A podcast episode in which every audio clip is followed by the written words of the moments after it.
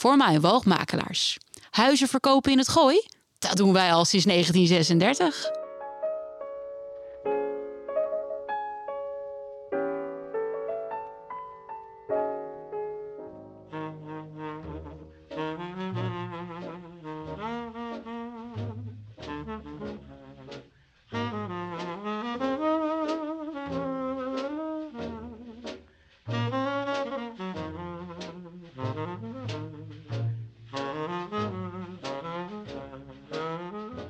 Goedemorgen, welkom bij Praatvogels, aflevering 63.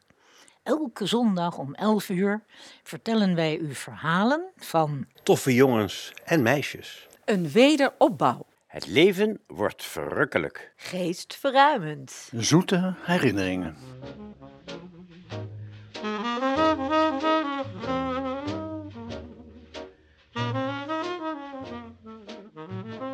Vroeger zei men altijd dat het vroeger beter was. Nou zijn wij daar nooit bij geweest, dus het zal wel zo zijn. Kijk, je kunt er natuurlijk een enquête over houden, maar onze regering heeft ons telkens weer laten zien dat je daar niets mee opschiet. Alles blijft bij het oude. Willen wij echt weten hoe het vroeger was, dan moet je dat vragen aan de babyboomers, de generatie van vlak na de oorlog. Nostalgie naar de tijd van toen. Journalist Emiel Bode, eh, zelf een babyboomer, sprak met 160-plussers over hun jeugdjaren. Dat noemde hij eh, toffe jongens. En meisjes. Ja, ja, ook natuurlijk, ja. Die in dit verhaal worden beschreven. Ze zijn nu pakweg eh, 60 tot 80 jaar. Het merendeel is gepensioneerd. Ze klagen over eh, Poetin, de gevolgen van corona, het stikstofgedoe, de hoge energieprijzen, minister-president Rutte, nou ja, noem maar op. Ze zullen ook een tikkeltje opschepperig vertellen over hun kinderen en kleinkinderen. Hun huizen zijn vaak vrij van hypotheek. Ze hebben flink gespaard en kunnen over het algemeen goed rondkomen. De meeste van hen zijn gezonder en mobieler dan hun ouders, laat staan hun grootouders. Als kind en jong volwassene hebben zij als babyboomer het eenvoudige, veilige, saamhorige en fatsoenlijke leven meegemaakt. Maar ook de opmaat naar de grote welvaart, de ontzuiling, burgerlijke ongehoorzaamheid, fascinerende technologische vernieuwingen en niet te vergeten het internet. Ja, wij, de millennials, zullen met gefronste gezichten kijken als wij horen dat tot 1957 vrouwen handelingsonbekwaam waren. Dat betekende dat gehuwde vrouwen niet zelfstandig een overeenkomst zoals een bankrekening konden afsluiten of beslissingen over de opvoeding van hun kinderen mochten nemen. Kijk, dat was voorbehouden aan manlief. En dan was er de spreekwoordelijke zuinigheid. Met eh, één koekje bij de thee en veiligheid met het bekende touwtje uit de deur.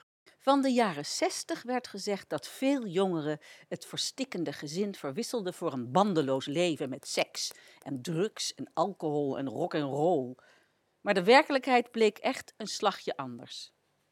De eerste 15 naoorlogse jaren waren een opmaat naar meer luxe en individuele vrijheden in en buiten het huis. De huisvrouw en de huisvrouwen werden veel uit handen genomen. Eindelijk een wasmachine, een koelkast, een echte naaimachine. We nemen jullie mee naar de jeugdjaren van de huidige 60-plussers in de periode van ruwweg 1950 tot 1980. We beginnen met het hoofdstuk Het dagelijks brood. Wij kregen als kind vaak eh, variatieloos en vitaminearm eten voorgeschoteld. Maar we hebben ook meegemaakt hoe de keuken mede door de komst van immigratie compleet veranderde. Dat begon met de Chinees in de jaren 50 en de snackbar. Volgens een onderzoek van LTO Nederland, dat is die ondernemingsorganisatie voor Nederlandse boeren en tuinders, uit eh, 2020, geven we met z'n allen maar 8% uit aan voeding. En in 1960 bedroeg dat bij een doorsneegezin nog 30%. Voedsel was verhoudingsgewijs veel duurder dan nu. Terwijl je bij het ontbijt soms alleen een boterham met tevredenheid kreeg. Oftewel, een kale boterham, of als je geluk had, met een beetje margarine. Nou, zo erg was het zeker niet bij alle gezinnen hoor. Al was de ontbijttafel vaak wel een beetje karig met jam en pindakaas, stroop, hagelslag, twee soorten brood, wit en bruin, een beker melk en thee door een zeefje met veel melk. Maar ja, op feestdagen kregen we een kadetje. Ah, veel groter en glanzender dan tegenwoordig. Als ik nu in het lunchtrommeltje van mijn kleinkind kijk, dan, dan is mijn verbazing echt wel groot. Een verscheidenheid in de vorm van brood.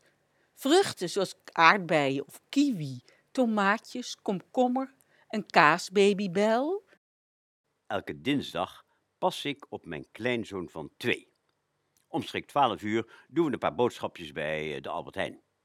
En daartegenover is het lyceum. Een file van jeugd slentert door de supermarkt om allerlei versnaperingen te kopen. En maar heel af en toe zie ik iemand met een boterham. En eh, de smaak van groenten is veel verfijnder geworden.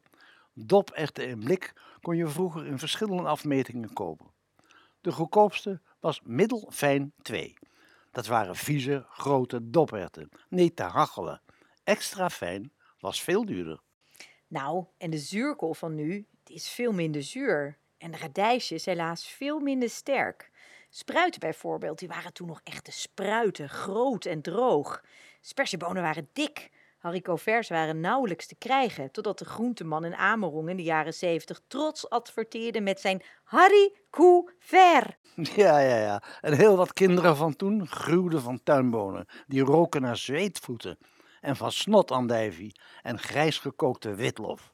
Volgens boemer Theo, hij was geboren in 1954, was het eten het toppunt van soberheid. Ja, stuk gekookte groenten, draadjesvlees, gehakt, gebakken varkenslever en aardappelen. Elke dag aardappelen. Ik herinner me ook dunne vermicelli soep en macaroni. Met smak, gadverdamme. En als toetje gele en bruine vla. En één keer in de week patat en een kroket. Nee, het was zeker geen gezond eten, maar we waren nooit ziek hoor. We speelden altijd buiten en bleven slank. Ja, toen nog wel dan, hè. Het broodbeleg verdiende in de meeste gezinnen ook niet de hoofdprijs. Veel brood met chocolade hagelslag van de Gruiter. Later kwam pure hagelslag. En vier speculaatjes op twee boterhammen. Met melk, thee en limo. Jongen, dat we toch nog zo oud geworden zijn. Annie, geboren in 1955, en de vier broertjes en zusjes, kende in haar jeugd geen enkele overvloed, maar ook geen armoede. Ja, en één keer in de week werd er op maandag paardenvlees gegeten. Heerlijk werd dat gevonden. Net zo lekker als wentelteefjes, wat in feite niks kostte. En als limonade was er exota. Dat mierzoete en felgekleurde spul. Dat was nog eens verwennerij. Sinds 1923 maakte de, de limonade gazeuzenfabriek Van Tuin vanuit het Brabantse Dongen die mierzoete, goedkope, felgekleurde frisdranken. Het glazuur knalde bijna van je tanden. In 1973 ging het bedrijf op de fles. Nadat toenmalig VARA-presentator Marcel van Dam in zijn programma De Ombudsman veel aandacht gaf aan exploderende flessen limonade. Jaren later moest de VARA een recordboete aan de oud-oprichters van Exota betalen. Omdat in de vertoonde filmpjes geen limonadefles, maar een sherryfles was gebruikt, die door een kogeltje werd kapotgeschoten. De Exota-affaire. Tilburger Wim, geboren in 49, herinnert zich de gezellige avonden van oudjaar. Ach, we hadden geen televisie, maar wel radio. En dus luisterden we naar Wim Kan. En de kogel- kolenkachel, die snorde. Vlak voor de winter werden de kolen via een luik in onze kelder gestort door twee zwijgzame oersterke kerels. Ik zie nog het wit van hun ogen. Mijn moeder roosterde met oudjaar tamme kastanjes met gesmolten boter. Wat was dat een lekkernij, zeg. Wij waren thuis met eh, elf en ieder van ons kreeg twee of drie kastanjes. Het duurde wel even voordat je aan de beurt was, hoor. Dat wel weer. Ja, en weet je nog, er waren ook toastjes met smeerleverworst en doppinda's en ranja. En mijn ouders die dronken glühwein. De eerste naoorlogse jaren waren sober en schraal. In 1960 ging slechts 15% van de bevolking wel eens uit eten. Twintig jaar later was dat maar liefst 75%.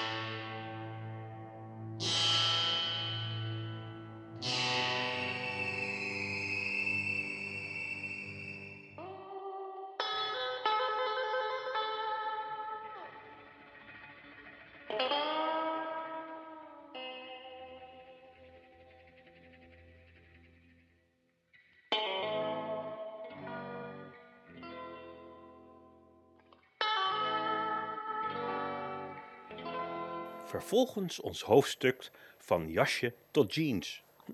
Als je nu bij Google kleding jaren 60 en 70 intypt, dan krijg je kleding te zien die het overgrote deel van de jongeren toen helemaal niet droeg. De grootste omwenteling was de komst van de spijkerbroek in de jaren 50. Die was vooral bestemd voor mannen en moest je aanvankelijk onder de toonbank kopen. Veel ouders hadden bezwaar tegen de spijkerbroek. Het was te volks. Iets voor arbeiders. Met al die draadnagels. Nou, ik droeg pas in de jaren zeventig mijn eerste spijkerbroek. Met geborduurde bloemetjes. Net als de hippies. En bekende merken waren toen eh, Wrangler, Lee, Levi's. De zeventigers onder ons hadden destijds over het algemeen weinig met kleding en verzorging. Het waren zuinige jaren na de oorlog waarin veel kinderen werden geboren. Het was de gewoonste zaak van de wereld dat het tweede kind in het gezin de kleren droeg van de oudste. Kinderen werden nooit gepest op straat om hun kleding.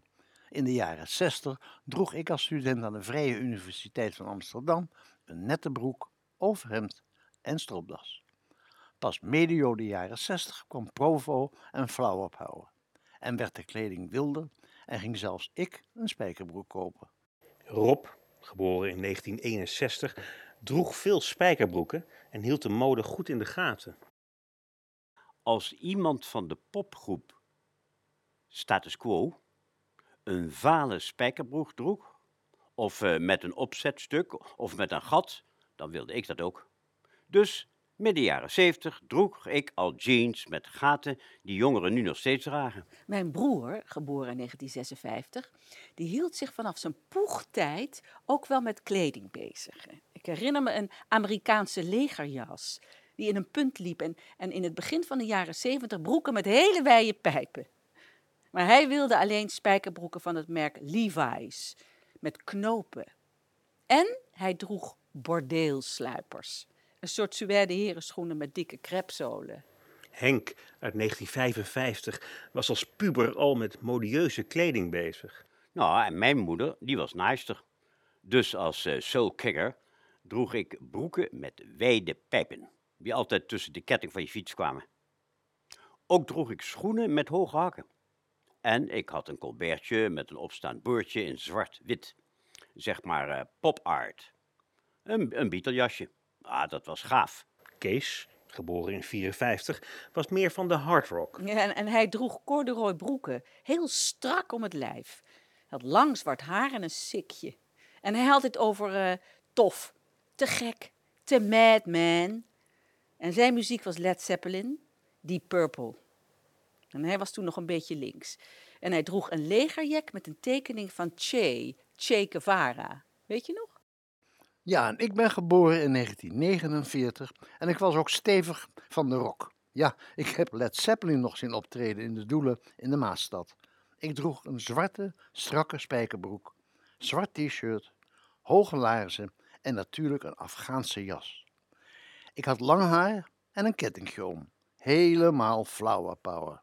De Afghaanse jas was in de jaren 60 en 70 een enorm succes. De jas komt inderdaad oorspronkelijk uit Afghanistan en werd in 1968 zo'n succes omdat de Beatles de jas aan hadden.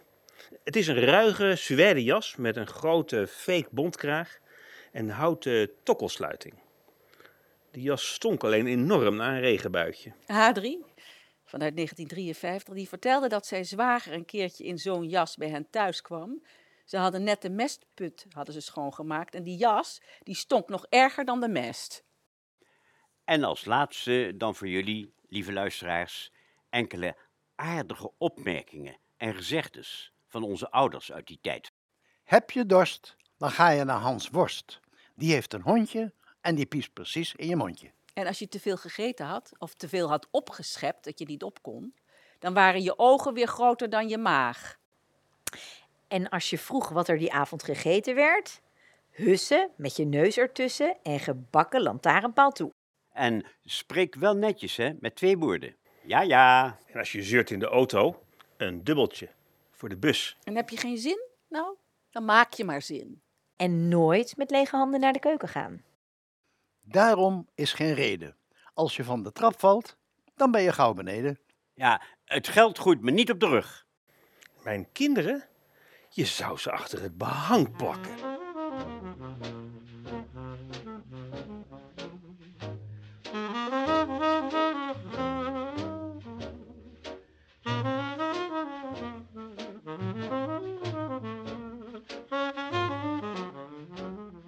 Dit was aflevering 63. Vandaag hoorde u de praatvogels Simon de Ruiter, Corien van der Walbaken, Wiebe van Dijk, Kim Besselsen en Michiel van Zeggelen. En mijn naam is Hansje Terlingen. Tot volgende week zondag om 11 uur. Dan gaan wij u vertellen waarom de praatvogels zulke goede vrienden van de luisteraars zijn. U kunt ons ook afluisteren op elk ander moment via Spotify, de praatvogels. Of via de podcast van dorpsradio.nl.